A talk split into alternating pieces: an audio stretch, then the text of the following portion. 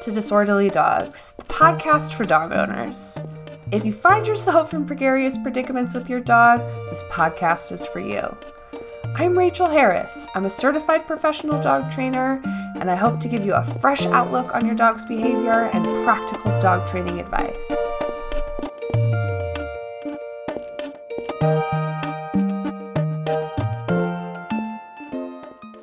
Hey, everybody. Welcome back to another episode of Disorderly Dogs, the podcast. I hope that you all are well wherever you are. Uh, spring has definitely sprung here in Colorado. We have had several consecutive days of sunshine and it has been amazing.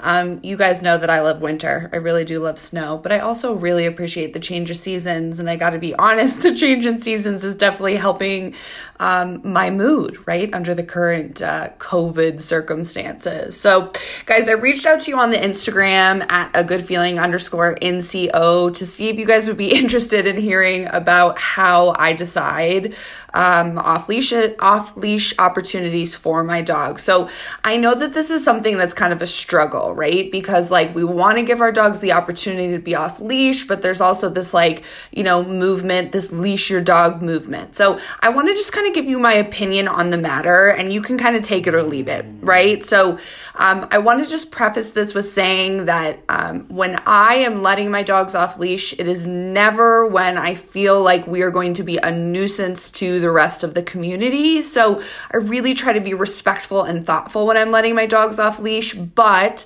I also do not always subscribe to leash laws. So obviously I can't tell you to break the law, but I want to just kind of tell you where I'm at on that. Okay? So like I was mentioning, right? Like there's there's a lot of this, you know, quote unquote, leash your dog movement. And I totally understand the sentiment, right? Like, I totally hear the people who are preaching this message.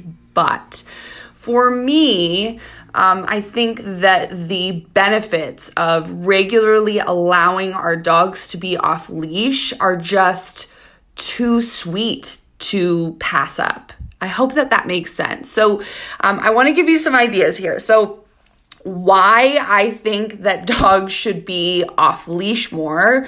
One, it greatly improves the quality of their life, right? They get to sniff and move freely and do normal dog stuff and and meeting that need, I'm telling you you guys is huge. It's it's everything. It really is. So um, there is so much benefit from giving our dogs opportunities to be off leash. Um, I also believe that it's a skill set, right? Like having reliable behaviors off leash, that's a skill set that needs to be cultivated, maintained, and practiced. And, and that's not really possible, right? If we're never letting our dogs off leash or if when we're letting our dogs off leash, it's not very consistent. So for me, letting my dogs be off leash is a top priority. Like I was saying, right? Like the quality of their life is greatly improved by being off leash. So I make it a priority.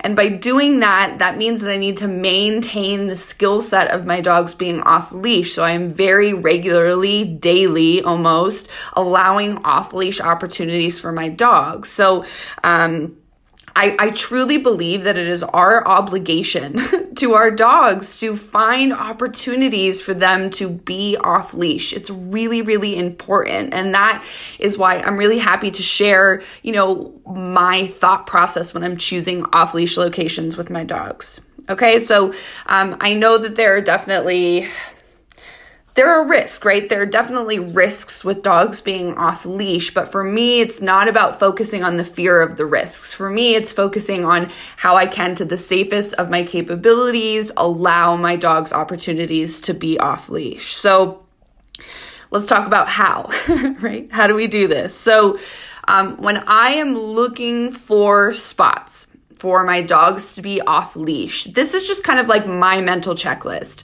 And you have to remember remember that it, it depends on your individual dog, right? Tiva and Waylon, I'm really looking at their individual needs and desires when I'm choosing appropriate off leash places. So you're gonna have to like, you know, insert your dog's preferences into my checklist here. But I think that this is kind of a good framework of what you can be looking for. So first and foremost, I'm always looking for an area that's relatively low traffic. So quite literally there's no major roads surrounding it for obvious reasons. And then also I'm looking for an area that doesn't have a ton of foot traffic, right? Maybe some, but not a ton. Because, like I was saying, y'all, like I don't want to be a nuisance. I want to be respectful to the other people in my community that have dogs while also doing my best to fulfill my obligation to my dogs to allow them to be off leash. So I think that those are pretty, you know, straightforward. I'm sure you already knew that, right? We're looking for low traffic areas and we're looking for um, places where there's not a ton of people. I'm, I'm really looking for low risk. So, like I said, nowhere near a road. I'm always looking for places that maybe have like two sides that are fenced. And then that way I can see all the way along where my dogs are going to be off leash. So, it's really important that you can see a pretty great distance ahead of you so that you can be scanning and making sure that you are not going to be surprised by someone. Um, I'm also looking at areas, you know, I live in Thornton, which is a suburb of Denver. So, you know, I, I'm lucky in the fact that it's not as densely populated as Denver is, and there are trails in my neighborhood that don't get a ton of use. Obviously, they get used, but you know, it's not like if y'all are in Denver, not something like, you know, City Park or Sloan's Lake or something like that, that is just jam packed with people. So um, I'm always looking for an area that hopefully has two sides where there's relatively low risk, right? It's fenced in. The dogs couldn't like get too far if they were to chase something. And then I'm always making sure that I can see in front of me and behind me. And I'm, you know, I wouldn't say that I'm hyper vigilant, but I'm definitely aware. I'm looking and scanning and checking to make sure that there's no one or um, no dogs in my sight line. Okay, so those those are just a few things that I'm looking for. So um, I think that you can find that maybe like on trails in neighborhoods. I think that maybe you could find that in schoolyards, maybe baseball fields, soccer fields, um, areas like that. And I think that staying off the the literal path can also be helpful, right? So um, under the current COVID circumstances. Um, if you guys follow me on Instagram, you already know this, but I am not going to the mountains to go hiking. Um, I desperately want to, but I'm not because I, I just really don't think that it's the most responsible decision for the community. So I'm not. So I am staying local, right in my neighborhood. And there is a spot that I have been taking the dogs to to let them be off leash that I'm literally just like walking through a bunch of weeds and fields, right? So you got to be prepared and willing to do that too, right? Like it's not always going to be like you're just going to walk on this nice path, guys. Like I'm literally walking through mud and weeds to make it possible for my dogs. So there's definitely that expectation of you in this equation too, right? Like you have to be willing to maybe walk some places that you wouldn't otherwise. Um, and you know, I think that it really boils down to you have to be comfortable with this. If you're completely uncomfortable, then it's going to go south, okay? Like you have to believe in your ability to find a relatively safe place for your dog and you have to trust that your dog will come back, okay? And like I don't want to discount the value of a long leash because I think that that's a really good like alternate to dogs being completely off leash, right? So like a 20 foot lead, a 50 foot lead and and you could follow this these same guidelines, right? So that there's not a ton of other people or dogs, but I think that that's a good safety net if you're not completely comfortable with this. So I never want you to do something you feel uncomfortable with, right? I do think that like slow steps out of your comfort zone are good, but I think that the long leash is probably a good option, a good in between before you're just like full throttle letting your dog off leash. So, something else that I'm really taking in consideration when I'm choosing a place to let my dogs off leash is that um, Waylon is not the type of dog that I can just let him off leash and then expect him to recall within like 10 seconds. Okay, he's not that dog. So while I do think that our dogs need to have recalls to be completely off leash, Waylon does not have a perfect recall that he always responds to. So I have to be really thoughtful about setting up these off leash outings so that when I take him off the leash, I am not going to need to urgently call him. He needs seriously, you guys, like a good couple of minutes just to run and sniff and explore before I can expect him to recall. So that's definitely a consideration I'm making and, you know, for you guys who've been listening to the podcast for a while, you know that Tiva just spoils the shit out of me. And Tiva's the dog that, like, I could take her off leash, and if I needed to recall her five seconds later, no problem. She's happy to do that. Honestly, there's really nothing I can't recall this dog off of. So she gets a lot of privileges. But for Waylon, I have to be really careful and make sure that when I'm taking him off the leash, he can go and do the wild dog stuff he needs to do before I need to call him. So I don't think that our dogs need to have perfect recalls for off leash opportunities. And, you know, obviously Waylon is my case study here, right? Because he's taught me so much. But for Waylon, if he does not get opportunities to be off leash, to run wild, to sniff, to explore, to chase bunnies. He is not the same dog. Like his needs are not truly being met and fulfilled. So it's my obligation to find these opportunities for him. And guys, I got to be honest, he taught me a lot because before I was super spoiled. Sunny and Tiva both recalled almost every time I called. I didn't have to really worry about it. But Waylon has really taught me the power of letting go. Like it is okay for him not to come right away. It is okay for him to go sniff and explore before he comes back. Right? So that is the individual dog, Waylon that I have to consider in all of this. And I know that a lot of you who listen to this podcast have quote unquote wild, spicy dogs like I do, right? And I know that it can be a struggle, but I think that there's a lot to gain because, guys, what happens is that I set it up, right? We're at a relatively safe place where I know he can sniff and explore for a little bit. And what happens is that I don't have to recall him. He gets to go and meet his needs. And then when he's ready, he comes and checks in with me. And it's, it's such a stress free experience for me because I don't have to feel like I have to call him. I just wait, right? I wait for him to do what he needs to do, and then he comes back and offers his attention, and then I can release him back to the sniffing and exploring. So, um, those are definitely some considerations. Um, guys, when I am out and say, you know, I'm at this field that I, I told you guys about, I'm letting the dog sniff and explore, and I see someone First and foremost, I'm walking the opposite direction of that person to indicate to the dogs we're going to change directions. And for Tiva, I can just recall her no problem. Sometimes for Waylon, I have to be strategic about when I'm going to recall him. And in my specific case with Tiva and Waylon, they are not the type of dogs to like run over and greet other dogs or people. So I definitely have that advantage, right? That like they're not going to run and greet those dogs and people. Um, that has not always been the case, right? Like in Waylon's adolescence, he would have run up to any dog in person because he thought that they were so wicked cool. But at this stage in his life, that is not like a huge priority. So I do have that luxury. But like I was saying, I'm changing directions. And then as soon as I see that Waylon has changed directions and he's coming the direction I need him to come, right? Not to me per se, but the direction I need him to come, then I'm being really strategic about waiting for the perfect opportunity to call him. The perfect opportunity being he will actually respond when I call him. So if he is in the middle of sniffing doing something, I am not calling. And I know that, you know, a lot of trainers want to make it like your dog has to come every time. Dogs can't be off leash unless they have a perfect recall. But I think that that is a one sided argument. Like in that argument, it's all about the person. The dog has to do what you say. And that is not what I want with my dogs, right? I have a relationship. It is a give and a take. So I am doing my best to let Waylon do what he needs to do. And then when I need him to come, I'm being really strategic about waiting until that can be enticing and reinforcing and he will choose to come to me. I hope that that makes sense. So, um, it's really important that we are respectful of the other people in the spaces that we have our dogs off leash. Okay. If your dog is going to run and charge at people or dogs, I think that you have more remedial long leash work to be doing before maybe it's safe to like go to a lot of different spots to let the dogs off leash. I also want to talk about time timelines here, right? Because when I'm out with my dogs, I'm I'm walking them on leash. When I'm in neighborhoods, on neighborhood streets, I do not think the dogs should be off leash because my dogs would absolutely be all up in people's front yards and I think that that is really disrespectful.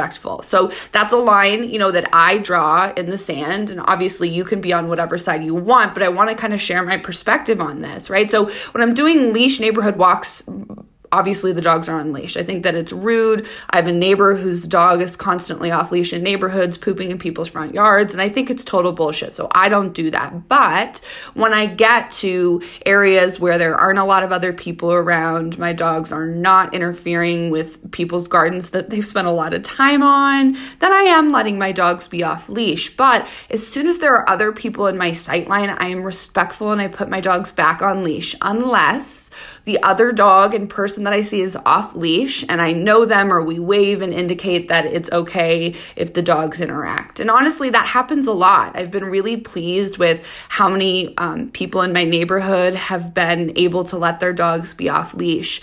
And guys, this is something I really believe in. Obviously, I don't want to interfere with, you know, fearful or reactive dogs, but I think that the cost benefit, I mean, there's so much benefit to letting our dogs be off leash, you guys. And um, for those of you who follow me on Instagram, you've seen on my story. So our house backs up to a big park, right? And I very often let my dogs be off leash in this park.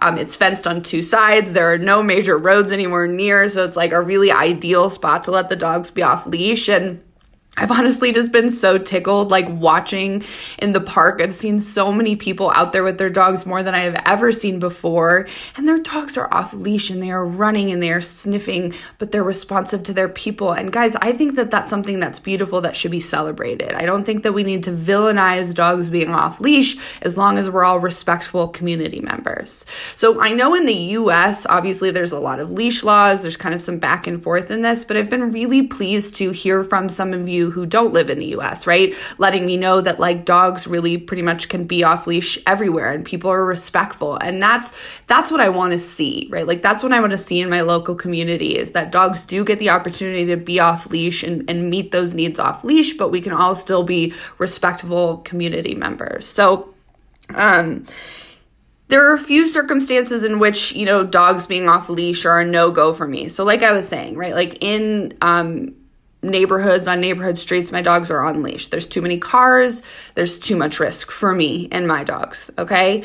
Um, and then i think that I'm, I'm always weighing recall limitations right? So like i was saying tiva doesn't really have any recall limitations. I'm really spoiled with her. Waylon has recall limitations right? There are definitely circum- circumstances in which waylon will not recall and that is okay, right? But I have to anticipate and plan accordingly for those circumstances. So, um, in our neighborhood, there are several dead raccoons. I have no idea what's going on. I don't know if it's distemper, I don't know if it's poison, but, anyways, that has been hard in our off leash excursions because Waylon will not recall away from a dead raccoon. He just won't. He thinks the dead raccoon is super cool. So, I have to go and retrieve him from the dead raccoon, which I mean is not a huge deal, right? I can just walk over him to him, but I have to be careful with that, right? Because if I know there's a dead raccoon somewhere and he's going to charge at it and I see someone over there, like I have to be careful about that. So there's a lot of considerations and um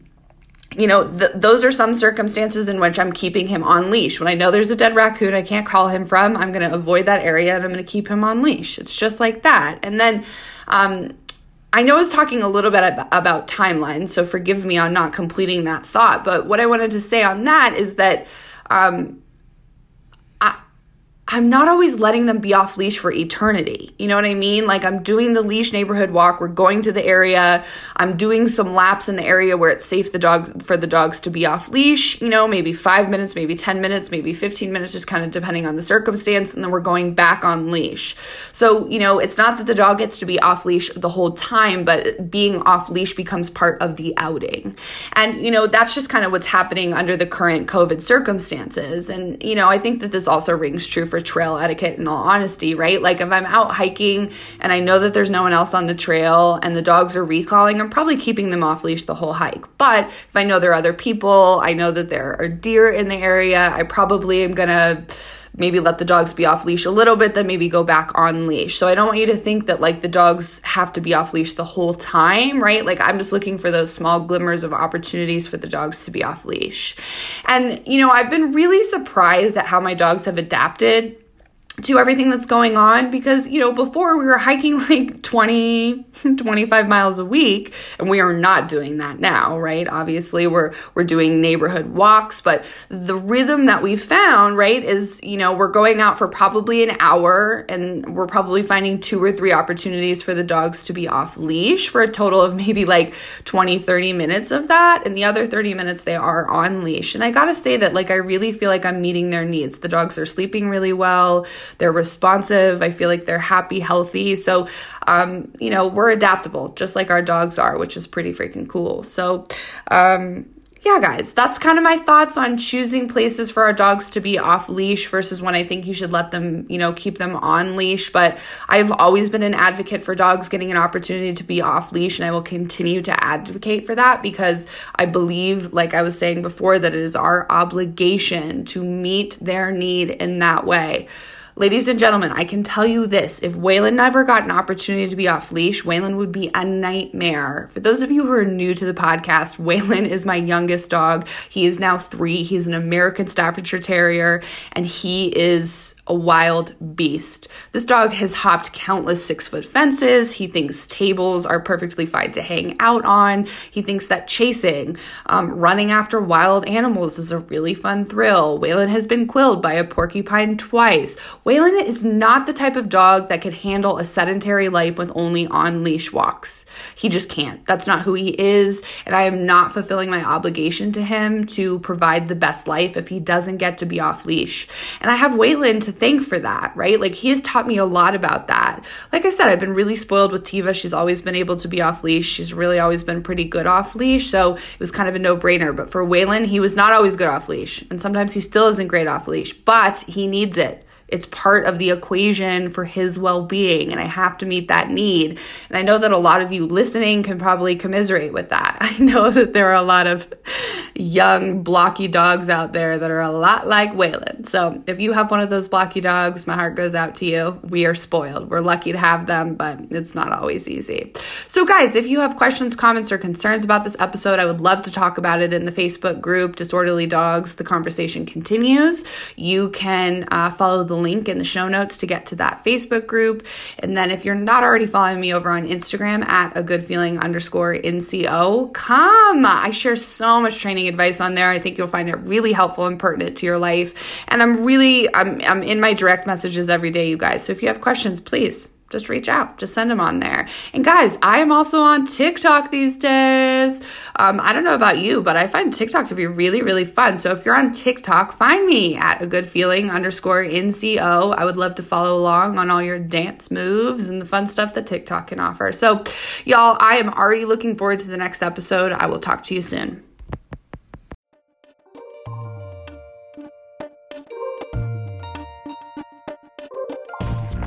Thanks for tuning in. I hope you enjoyed the show. If you'd like to learn more about us, please check us out on Instagram at a good feeling underscore NCO. You can also find us on Facebook at a good feeling dog training, as well as our website, agfdogtraining.com.